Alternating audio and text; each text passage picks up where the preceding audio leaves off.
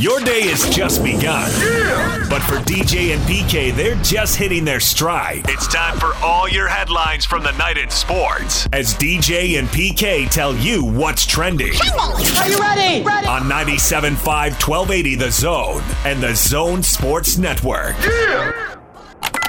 Hashtag Utah. There's arguments on both sides. Typically, the old adage is you make your most improvement between game one and two. So they've got that uh, on their side. As far as us, we have a full tape, game tape to watch and study and analyze from them this year, where they have nothing on us yet this year. So, so who knows? Advantages uh, both ways, depending how you look at it. There's Kyle Whittingham getting ready for the opener. Who's got the advantage? We can surprise them. They've had a game to sharpen up, and certainly UCLA. You know, the end of the game looked a lot better than the start of the game. The start of the game was a disaster. So for whatever that means, who knows? But at least we got football Saturday night, PK. Well, we don't know we have that. I mean, it was this time last week When everything got called off. so we can just hope that we've got football. They are scheduled to play tomorrow night. So I mean, we'll see when we get there if they're on the field before the game. But you're right; it was not only a disaster; it was an unmitigated. Ooh. You gotta have that in there, and you can only hope that they play. I mean, I can't guarantee it. And here we are, uh, a little 37 24 hours. Yeah. Yeah. Keep, keep fingers crossed and all those things you're supposed to do. And, and I would think that they they would know uh, before getting on a plane because that's what happened with Arizona. So you have a good idea. They're going to get on the plane today. I don't think they're going to get on the plane and then turn around and come home. Uh, but keep your fingers crossed and hope it gets to play, man. It's looking tough out there in some ways, and other ways it's looking great. The U pregame show will start at 7:30 tomorrow here on the Zone. The game scheduled to kick off at 8:30 on Fox, and it is a pretty sweet setup for the Pac-12 that struggled for exposure. Fox has four games tomorrow, and the last three are all Pac-12 games. All right. They got the uh, USC game, the Oregon game, and then Utah and UCLA. Yeah, USC's playing Arizona, and Oregon's playing Washington State. So. Plenty of Pac 12 football for you tomorrow. DJ and PK. Hashtag Utah State. The big thing for me is just one week at a time. So uh, I, I, can't see next week. Uh, the only thing that matters to me is today and making sure we win today as a football team. So that's coaches and players alike. And so I'm taking it one day at a time, one week at a time. And the emphasis this week is Fresno State. Uh, and when that game is over, we'll move on to Wyoming. That's Frank Maile right there. He's the interim coach at Utah State with Gary Anderson out. The Aggies are 0 3. They haven't really competed in any of these games for more than a few minutes. They just start getting blown off the field early. Uh, Fresno State is 2 and 1, and Fresno State comes into this game a 10 point favorite. PK, tell me we're going to. Tell me that with a new coach and a different energy, that at least we're going to have a game going to the fourth quarter. I can't. Dang it. I wish I could. I want to. No guarantees, though. Oh, I have to see something. I mean, I've seen nothing. It's been a mitigated disaster. what has been the mitigation? I don't know. I don't, I don't even know what that means. I think it's But unmitigated. I, I think I think Frank. You know, I had it, it, it's very refreshing because I'd never heard a coach say what he just said. One game at a time. Look down at the manual. Oh, there it is, 36B. I'm going with that one. You know, Coach speak for dummies. you can it can get away from you, man. And especially a place like Utah State where it got away from them for so long and then they got it and had it, stayed with it, and now it's gotten away. Now is it a temporary getaway? Well, we all hope so. But do we know that for sure? No, I don't. So you just eh, this is a perilous time for the Aggies. So changing coaches is it's the obvious thing to do, but what does it mean? And I don't know that. I hope the Frank they go undefeated and he gets the job. That'd be great. He's a local guy, and you like to see local guys get an opportunity. He's obviously a minority. You like to see that. Uh, I don't know if it'll happen, but I would be nervous that is like, uh oh, especially Utah State, because it's not that long ago they were really, really down. Yeah, there was a good 30 to 35 year run where they were they were mostly down. Uh, and a big year was uh, six and five or seven and five. That was That's that a was bad run, not a that good was, run. That was the peak. Yeah, that was 35 years of just yeah. Now the last decade's been pretty good. Now within the last decade, they still had bad seasons without it getting away. Know, Right. They had a three and nine, and now you know they bounced back from that. And two years later, they were an 11 win team, and Matt Wells was getting a getting the job at Texas Tech off that.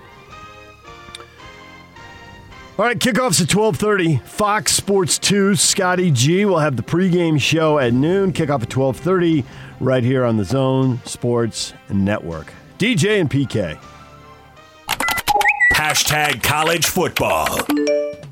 Williams coming in and gets it. Williams blocks it and gets the touchdown. Boise State decides to go with Avery Williams up front. He's already scored on a kick return. He scores on a block punt. He blocked it and he got it in the end zone. Just inside the left hash, and the kick is blocked in the middle. It's picked up at the 10 yard line by Kaniho to the 20 to the 30. Boise State could have a second special teams touchdown. Kaniho is going down the sidelines. Kaniho will score. Redemption.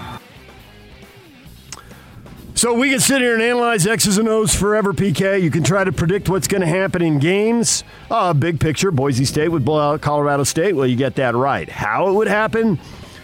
Blocking two punts and a field goal and returning all three for touchdowns in the first half. I think absolutely nobody had that one. And yet, that's how the Broncos blew out CSU. They win 52 21. Uh, yeah, but I wonder if they really needed that to blow, and they got that. It's great, but I think Boise State was back on it a little bit. Obviously, Bachmeier was playing, uh, so it was a disgrace for CSU's special teams. But I think Boise reasserted itself. It would have re- reasserted itself even more, and obviously that made a huge difference and swung the game. But I still think Boise State is a very quality football program.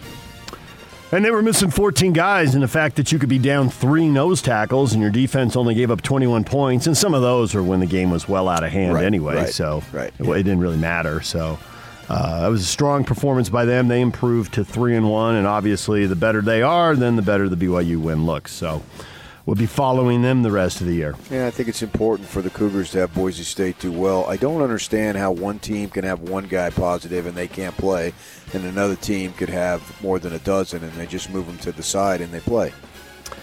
Totally different ways of handling it at Boise State and Cal, and you could throw in 20 Oh, others, on. 20 other schools around the country, right? Right, exactly, yes. Or pick a number 30, 15, whatever you want.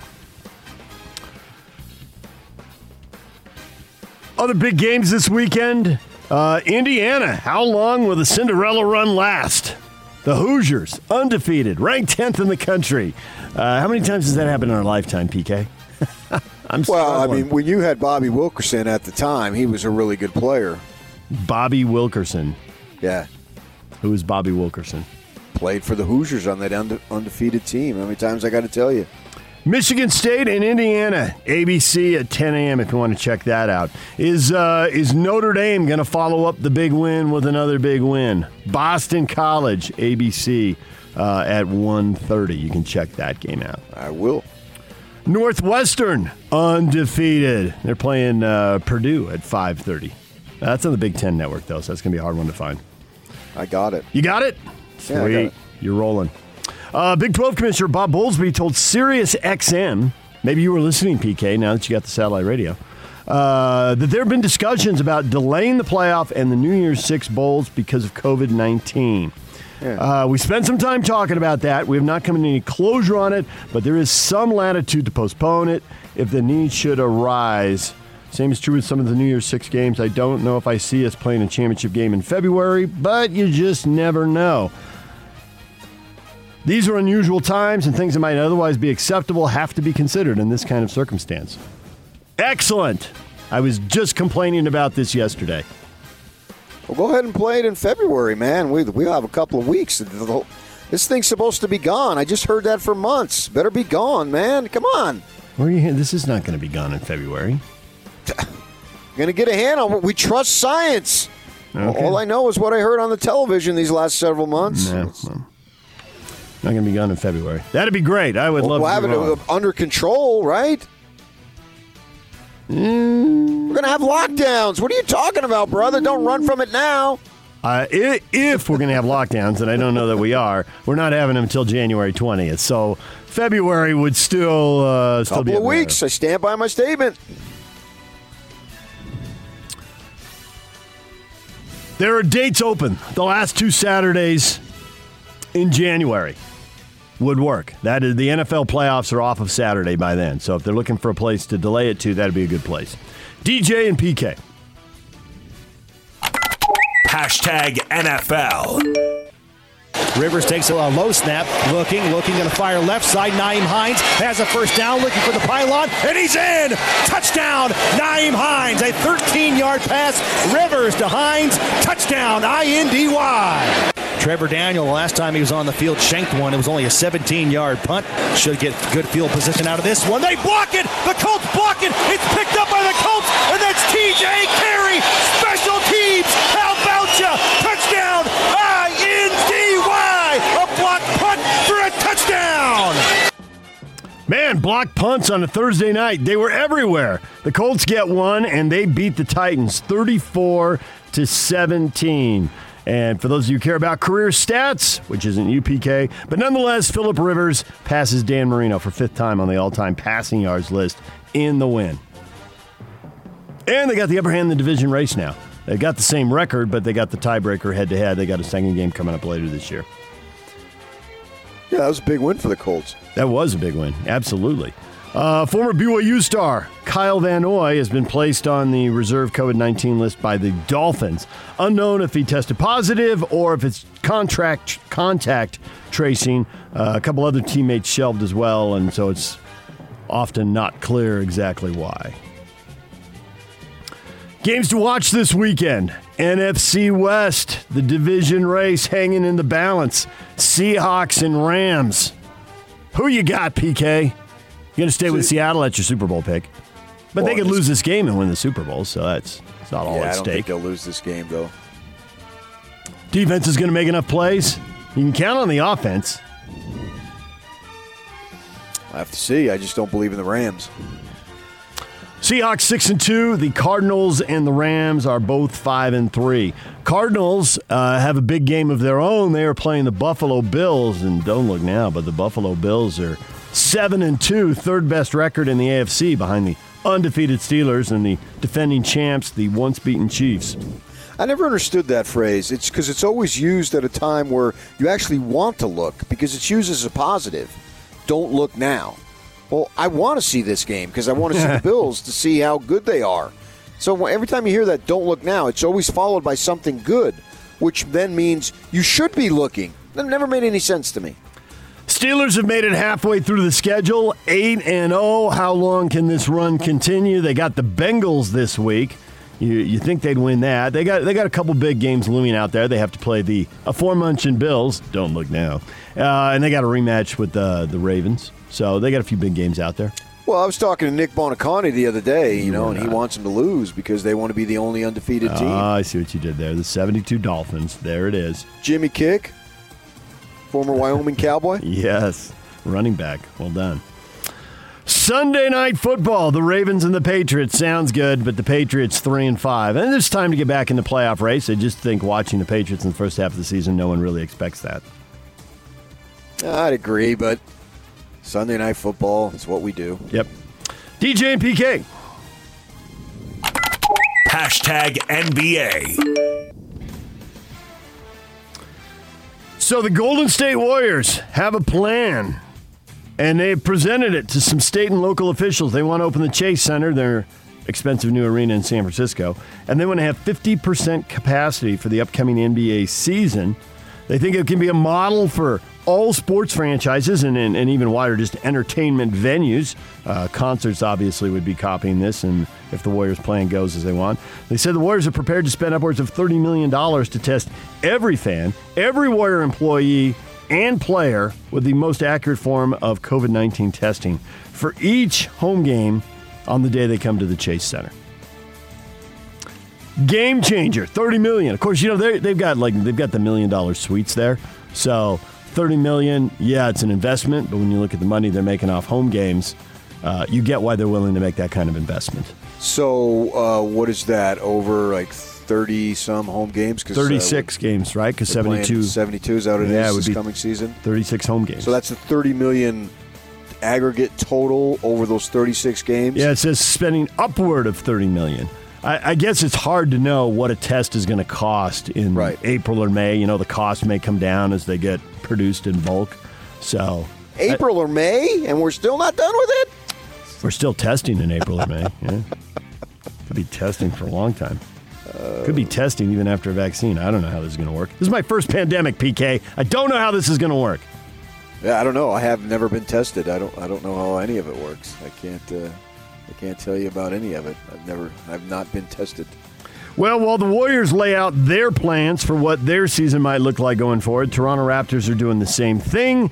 Tampa, Florida is an option for the Raptors, make it their home market for the next season if they're unable to play in Canada due to travel restrictions due to COVID 19. Sounds like a decent location. Winter in Tampa? Yeah, I was gonna say. I see what they're thinking. January in Tampa versus January in Toronto. Right, there's a you, you- there's an arena. I don't know how much they're uh, you know, they're going to be able to do in terms of fans and all that, but I assume they're looking at the arena where the NHL plays, right, with the Tampa Bay Lightning. So, I thought we were going to be talking about draft, not COVID. When you said, what do you know about the draft? We got David Locke on later today to talk about the draft. He's going to be here at eight o'clock. What do I know? Yeah. Jeez, what do the NBA guys know? I'm not the one who drafted Kwame Brown, Adam Morrison, on and on and on. List them. Go. Greatest hits. Curtis well, there's a Bort- million of them every year. Curtis Michael- Borchardt. Michael Olowokandi. Come on. Michael goes on and on. Olowokandi, yeah. So, I mean, they don't even know. How should I know? well, the Warriors have the second pick. That's huge. What do they do? There's lots of intrigue out there. That's what I want to talk about I mean, rather than COVID. DJ and PK. Hashtag Major League Baseball. The MVPs were awarded Jose Abreu in the American League and in the National League, Freddie Freeman. The Braves first baseman and the White Sox first baseman. I, I- well, you put your hitters at first base, so I guess it's not surprising, right? No, those guys had excellent two months. There's no doubt about it. Uh, and, uh, so, to me, it was obvious choices. There was a time when you thought the Padres might be taking home the MVP. Well, they ended up uh, finishing third and fourth in the ballot. Well, so uh, we'll have to take that. Tatis really cooled off, but at the time that he cooled off, Machado got hot. Right. Which is why it was Machado third and Tatis fourth. Yes. And then, of course, you had Mookie Betts, who's just a great all around player. But Freeman had the best season in the National League. I don't think there was any, any question on that. And he's a guy who had COVID and actually had it. It wasn't the, the asymptomatic stuff, from what I understand. And what he said, actually, is what he said, and his wife said, that uh, he was knocked on his back for a while. And he came back to hit 341 with 13 Yeah. homers, 53 RBIs. Uh, If you play that out over the, the course of a season, the home run numbers, if you're able to sustain, that'd be about 40 homers. Uh, but then you look at the ribbies, he'd probably be around 140. That'd be a huge number. It would be, yeah. The, the 40 in, in real baseball would be a huge number, too. In steroid baseball, it was uh, a slump. But uh, but if you go back to like the 80s or to pre steroids. yeah, I mean, the, nor- the normal season, if you hit 40 home runs, you were a stud. Yep. You know, the 60 and all that got out of hand, obviously, and we know why. But uh, yeah, he, he, he was good in the postseason. He's, he's a very, very, very nice player. All right, let's get to it. The time to become a legend. The time to embark on a quest for that elusive. The Masters, the first round, still in progress right now. It's uh, weather delayed, and then they can't play as late in the day and get back on track because the sun's going down earlier this time of year. Drop. But nonetheless, what That yuck? What is that? Beat. Oh, here we go. Oh, it's the 2020 Masters! Pop, pop, pop, pop, pop! Weirdest man. Jim Dogwoods, azaleas, pimento, and cheese. Don't get your wig split. You think this is a game? This year's Masters, it's it's it's different. You know, we we've never played it in, in, in the fall. You know, this is. Uh, All right, weirdest Masters update ever for the weirdest Masters ever. Or greatest. Or greatest. It could be both at the same time. Uh, Paul Casey, Dylan Frittelli, your leaders right now. The first round is not over yet. They are still going. Uh, but those two guys are seven under. Uh, Casey in the clubhouse with a 65. Uh, Frittelli still has a couple of holes to play here to, to wrap up his round. Justin Thomas at six under. Who took Justin Thomas in the first round, PK? Me, me, me, me, me. You did. Xander Schauffele in the group at uh, five under, along with Dustin Johnson. And uh, Bob took Schauffele, and I took uh, DJ. So there's three of our first four picks in our draft. The the uh, d- the top pick, Brooks Koepka, didn't didn't get off to the best start in the tournament, but long way to go. Tiger had a terrible first nine holes and then won. Right? Didn't he shoot a forty? Uh, you're talking last year? Uh, no, when he won his first Masters, I think. Oh, in uh, '97. Yeah. Uh, yeah. Then he went berserk. Yesterday, he had his best first round ever. I was watching a good portion of it, man. He looked really good. Uh, 65, is that what he had? 68. Four 68. under, Look- four under 68. Yeah, looked great. And so uh, Justin Thomas looked good, uh, but he had to stop. I wonder if that's an advantage, disadvantage. Because, I mean, Dustin Thomas came out, was on fire, man. Birdie's first three, and I think went par, another birdie. Uh, and then, what did he play? 10, 11 holes and had to stop because uh, obviously they run out of uh, daylight with the uh, time change now. And I wonder if that's a factor, but you got to do it because they had the weather delay yesterday. Paul Casey, I got a little personal story. A friend of mine uh, last year, uh, well, earlier this year actually, uh, was uh, in Phoenix. Paul Casey's a Sun Devil. He's an Englishman. But uh, my buddy is a uh, friend of the athletic director at Arizona State.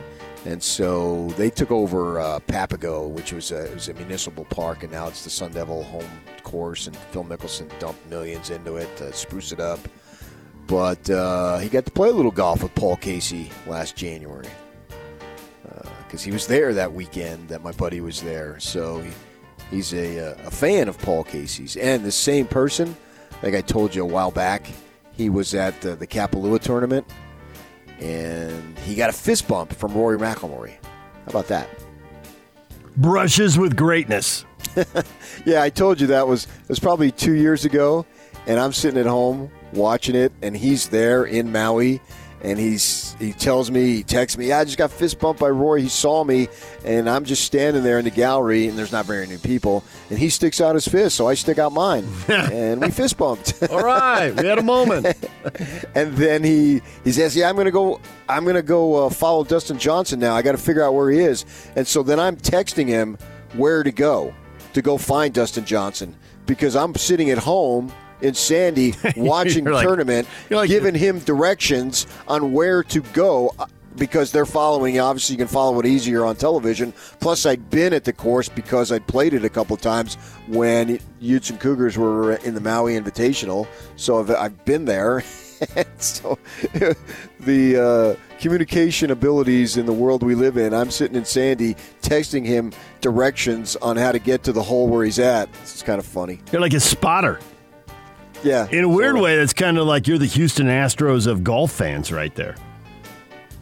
Totally above board, but yeah. Yeah, you weren't banging on a on a trash can lid. You were texting. All right, there you go. That is what is trending. There is a lot going on. What a weekend. It's brought to you by Shamrock Plumbing. Receive a free reverse osmosis system with the purchase of any water softener at Shamrock Plumbing. 801 295 1690. That's Shamrock Plumbing. All right, Raiders and Broncos this weekend, and we will talk with Lincoln Kennedy, Raider radio analyst, Pac 12 network analyst. We'll talk with him about the Utes opener at the UCLA, and we will do that next. David Locke coming up in the 8 o'clock hour, and a Masters update with Bob Casper from Real Golf Radio. Stay with us. DJ and PK, it's 97.5 and 1280 The Zone. Let's go. The Big Show. It's a big deal. With Gordon Monson and Jake Scott. Radio voice of the Utah Jazz, David Locke. I want to ask you your reaction to the deal reached between the players and the owners. It's like not something the media, for whatever reason, does, kind of giving the players' union credit on this. But I really do think Michele Roberts deserves an enormous amount of credit. I mean, one, she got the escrow to 10% and instead of some mammoth number so that her players are all protected and the owners take the hit, which is probably how it should be when and franchisers are selling for 1.6 billion. I thought the players probably got the better end, but the bottom line is that everyone's playing December 22nd, and that's what the league needed more than anything else. The Big Show, weekdays from 2 to 7 on 97.5 1280 The Zone and The Zone Sports Network. Football Fridays here on the Zone Sports Network and coverage of the Las Vegas Raiders game against the Denver Broncos on Sunday is brought to you by America First Credit Union, the exclusive home of the official Raiders debit card. Same great features and benefits now with a silver and black. Learn more at americafirst.com slash Raiders. Time to bring in Lincoln Kennedy. You hear him on Raider Radio broadcast. He's also a Pac-12 Networks analyst. Lincoln, this week we get to have a conversation with you the way we actually envisioned it. There'll be both college and pro football in this segment, that? and we're liking it. Yeah, I love it too. I love it too. Good to be with you guys. Happy holidays to you and your families, all your listeners. That's awesome. Yeah, we are getting there, right? It is mid November, yeah. and Thanksgiving's right around the corner. So thank goodness the Utes are probably, apparently, about to play their season opener against UCLA.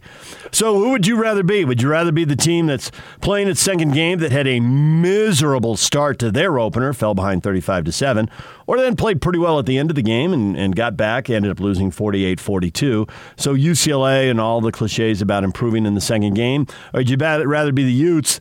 There's no film. The Utes can prepare for UCLA a little bit and Kyle Whittingham has said, hey, I may have to play some scout team guys here. We're getting them ready. We don't know exactly who's going to be available for this game. On, on Monday, when he did his uh, weekly media thing, you know, I'm not going to tell you. And I, if I would, I still couldn't, you know, because he didn't know. Uh, it, it, it's, it's a 2020 game, I guess. What else can you say? Yeah, in, in the world of clandestine, clandestiny, clandestiny. I, the fact that you have got people who are trying to keep as many secrets as possible before the big the big game. In in an ordinary situation, that would be fitting, but in this day and age, the problem is you just don't know how guys are going to play in game speed. You know, I've I've told many people on, in, on any level, it doesn't matter how how hard or how well you practice. It's about when the game goes on how they fit in that situation because now they're not seeing a somewhat a familiar face. They're seeing someone they haven't played against, and so the natural um, mentality that goes into that is that you want to elevate your your, your physical um, um, output, if you will, uh, to beat that person that's across from you, um, and that's hard to duplicate. So you don't know. So to answer your question, it, it, there's you, you pick your poison. It's six hand, it's six in one hand and half a dozen in the other. It doesn't it doesn't matter uh, what you're going to do because the fact is you still have to go out and play, and you don't know what you're going to get until the game is over. And then you look at the film and say, oh, okay, well we know we have in this person or this group or or that guy or that guy. So, Lincoln, you live down in the Phoenix area. I grew up there, went to Arizona State. I got a bone to pick with Herm Edwards, and it's a ph- philosophy thing that I want to run past you. It'll okay. take a second to explain it.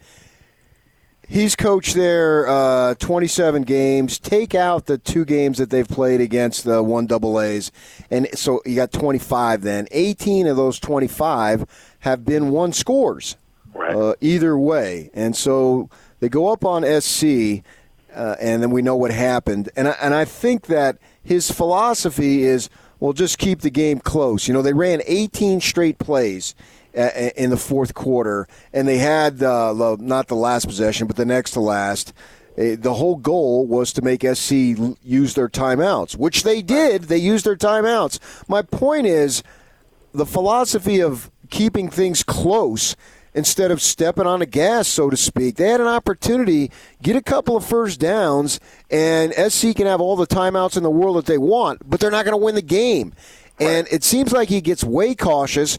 Most of his games are close, but here he is in his third year, and he's 15 and 12 overall, and two of those wins have become have come against lower levels. So he's basically 13 and 12. That's just not good enough, man. In my mind, at some point you got to play to win rather than play to have the game be close. I understand that, and here's what I would say to you. You know, in talking with Herm Edwards, his biggest issue is that one, how can he get guys into Arizona State? And two, how can he stay? How can they get him to stay? Because you have a lot of co- colleges around the country that are just proposing or professing that top recruits, especially blue chippers, come, coming out of Arizona, that we'll have you in the league or we'll have you in another place. And he's, pro, you know, he's he's promoting a, or promising a degree for these players. I say that to say this: there's been a huge turnover every year that he's been at ASU, as far as bodies. It's it's it's hard to it's hard to build a team of continuity, and you guys know how how hard it is with football. If if you've got guys that are leaving every year, or you've got guys that are transfer porting every year because they're not playing, um, I, I I what I liked out of Arizona State against SC is the fact that you have a extremely young team. You're playing a lot of really young guys and first timers, and they showed a sense of resiliency, a sense of fight that you can build on as the season progresses. Because look, we, we don't know if these guys are going to test positive. We don't know if these guys are going to be there from injury, whatever have you. It, it is it's it's so much unknown, more so in 2020 than it has been in every other year. So I understand your point. There's a very conservative factor uh, that that that Herm Edwards and his staff is playing, especially on offense, because he'd much rather be in the conversation for the game than be blown out. I get it. Um, and I understand your, your, your frustration, but at, at this particular point, with such a young team, I just don't know if there's another way to go. If you put the, put your foot on the gas and they make mistakes and you get blown out by 14 or 21 or whatever, you make mistakes and and you lose a game where you're not even in it in the end. Um, it doesn't look well. Of course, it doesn't look well if you're you got a close game and you know or a team comes back with two touchdowns in the final two minutes either. But right. you know you pick your poison. Lincoln Lincoln Kennedy joined us here on 97.5 and 1280 The Zone. So, on the flip side of that, on the other sideline, you got USC. That was a terrible start. They Perfect. found a way to win the game at the end, so you got to give them credit for that. But every every champ needs a foil, right? right. The the Globetrotters needed their Washington Generals and Certainly. whatever, right? Manning and Brady needed each other. Oregon needs USC to be good, or they need Utah to be good. They need right. somebody. Is is USC that quality of team? Were they lucky to win? Was it a 9 a.m. start that threw them off, and they are talented and resilient? And you saw that at the end. What do you make of them? No, but it's heritage. Look, we need somebody in the Pac-12 to be good and stand out. Oregon's schedule for this seven game, whatever heck it is, you know, thing is not very strong. If you go down, look at their schedule, it's not strong at all. And it's not strong to get national attention. So we need SC to be good. We need somebody to be to, to stand out at least with reputation because the fact is, is that it's going to come down to the possibility of an undefeated Pac-12 team going through the Pac-12 championship. It has to be someone who's who, who seems for a national standard, to be reputable. So we need we need SC, we need Utah to be viable to that point all the way to the end. Whether it's Oregon or one of the other teams from the South, we need somebody to be viable and to be in that that position for conversation. Because other than that, we don't have a leg, a leg to stand on to get in the playoff.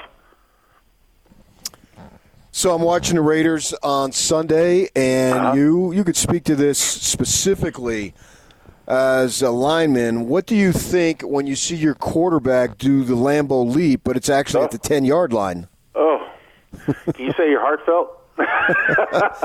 that was crazy was watching Carr do that. When I was calling the game and he went up in the air, I, I pushed back from my chair from the desk. I was like, "What is he doing? What are you doing?" um, it's a it's a frightening moment. But I will commend Derek Carr for at least using his legs. I think he got um, throughout the season he's ran for over 100 yards, which is a milestone to me um, because this is a guy who's athletic, but he just chose not to use his legs. Look, the the Raiders in a, are in a very you know interesting position, if you will. Five and three, and you saw another you know pretty good team like the the Colts play the Titans and, and just you know beat up on them last night.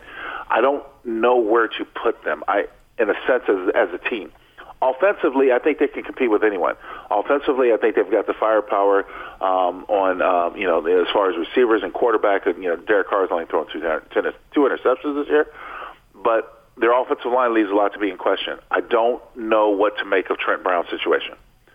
This man is collecting $1.2 million every single week, and he's only played one game in three plays. Go figure. And it pains me because he's playing right tackle. This is the position that I played. Um, I don't know what to make of him. Sam Young, his backup, cannot stop a bull rush. There were several plays in that Charger game, including a sack and fumble, where Derek Carr got hit because the guy over Sam Young bull rushed him and got his way to the quarterback.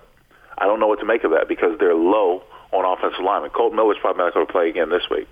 Um, and they're going up against Denver, who has shown at times they have the ability to rush the passer. Obviously, no Von Miller, but you've got Chubb and you've got other people accordingly. So, you know, back to your question about Derek Carr and and, and this and this Raiders team. Um, they've got to get through this gauntlet. There are people that are looking down their nose saying, "Oh, Denver stinks. We'll be able to beat them." And this is a classic trap game when it comes to the NFL because I've told everyone who's listened to me, "Hey, you know those guys on the other side of the ball? They get paid too." and they're pretty damn good too. they're the top one percent of the, of the thing, so it's not like it's going to be a gimme or easy game.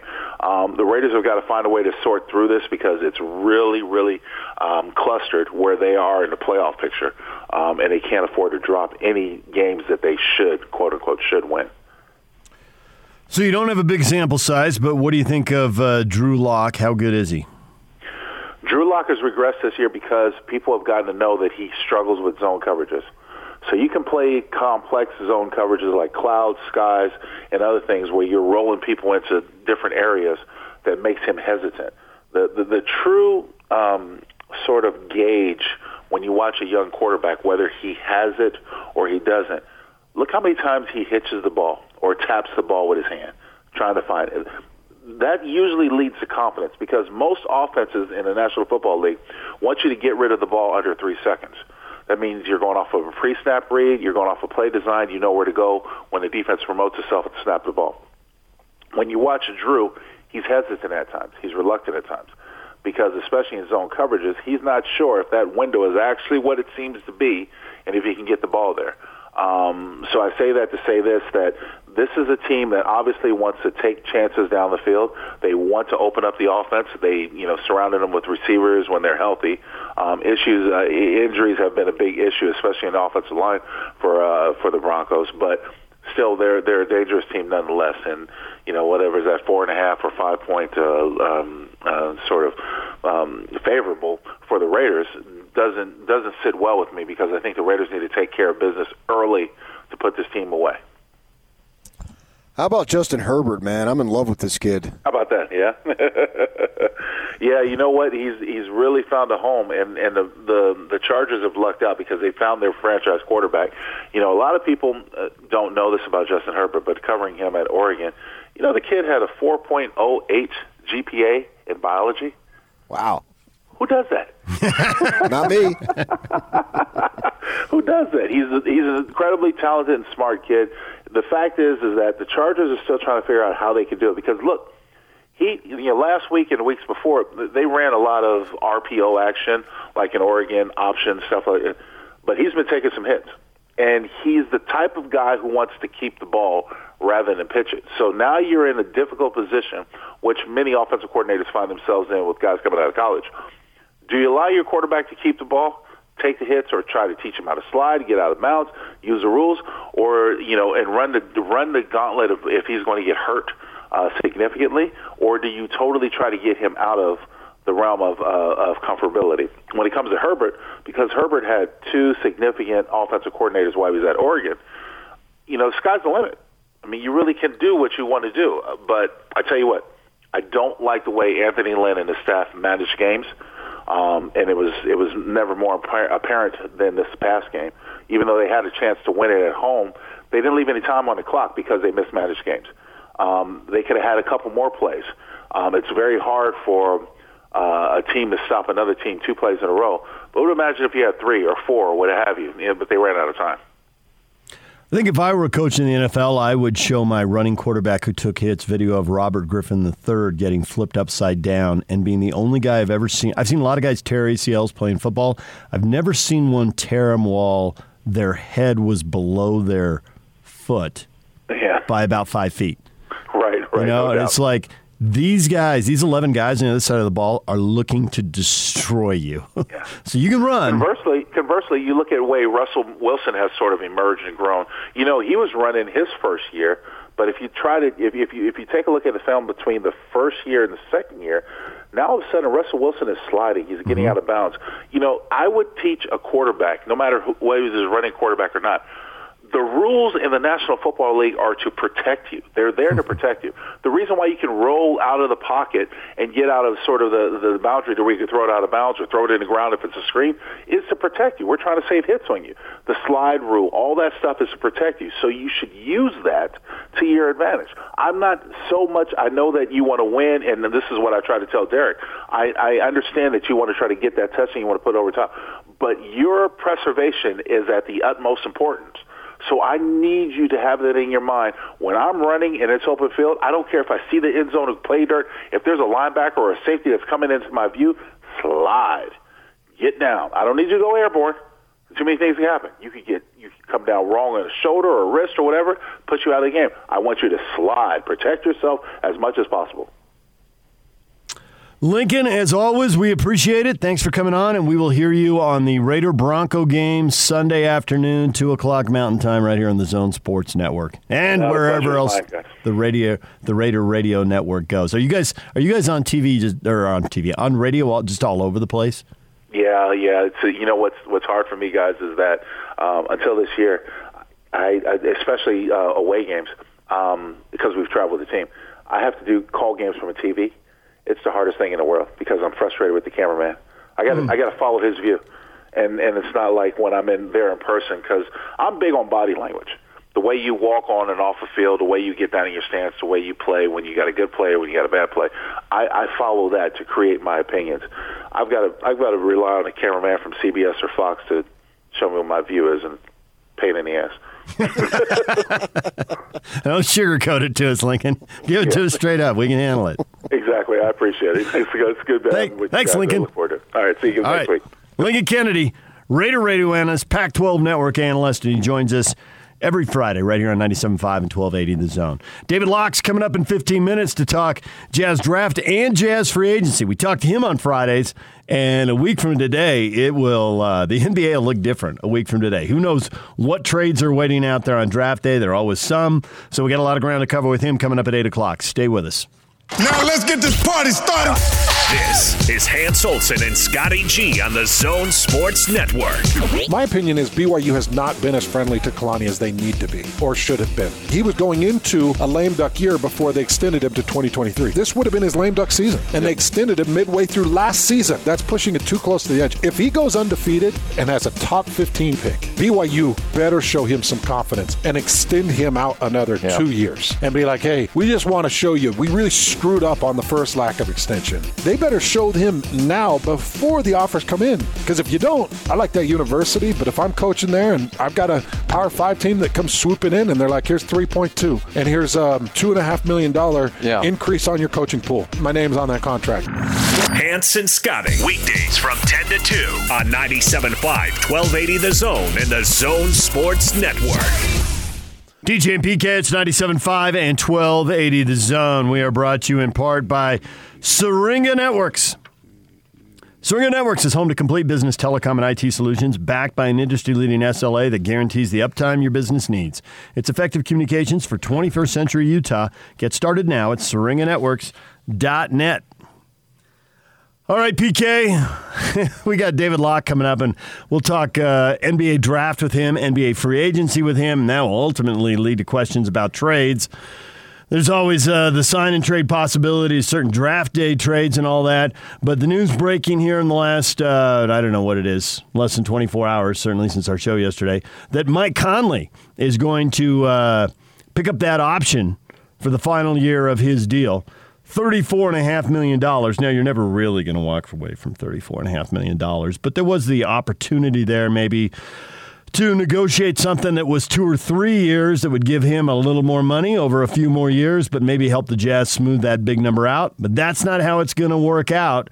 Your immediate reaction when you hear that uh, he's not exercising his early termination option. He'll play next year for 34.5 million and then be a free agent next summer. Well, I care about it most from the Jazz perspective, right? Because we're going to be here, hopefully, talking about the Jazz long after Mike Conley is done. So, my first uh, point of view is what benefits the Jazz rather than what benefits the individual. Because Mike Conley has made an incredible amount of money. So good for him. I don't begrudge these guys making the money they make. Somebody's going to pay it to you. Who in the world is going to say no, right? And, and if you're good at basketball, way way to go. More power to you. From the Jazz perspective, and my thought was it's the right thing to do. Have as much flexibility as you possibly can. And Conley, you know, I don't know him at all, so uh, I'm saying this from a distance, but He's going to make an enormous amount of money this year. He seems like a reputable man, decent man, and so he'll want to play and play well, not for just himself going into a free agency year, but because, you know, last year was an up and down season for him. And when it was up, the team was pretty good.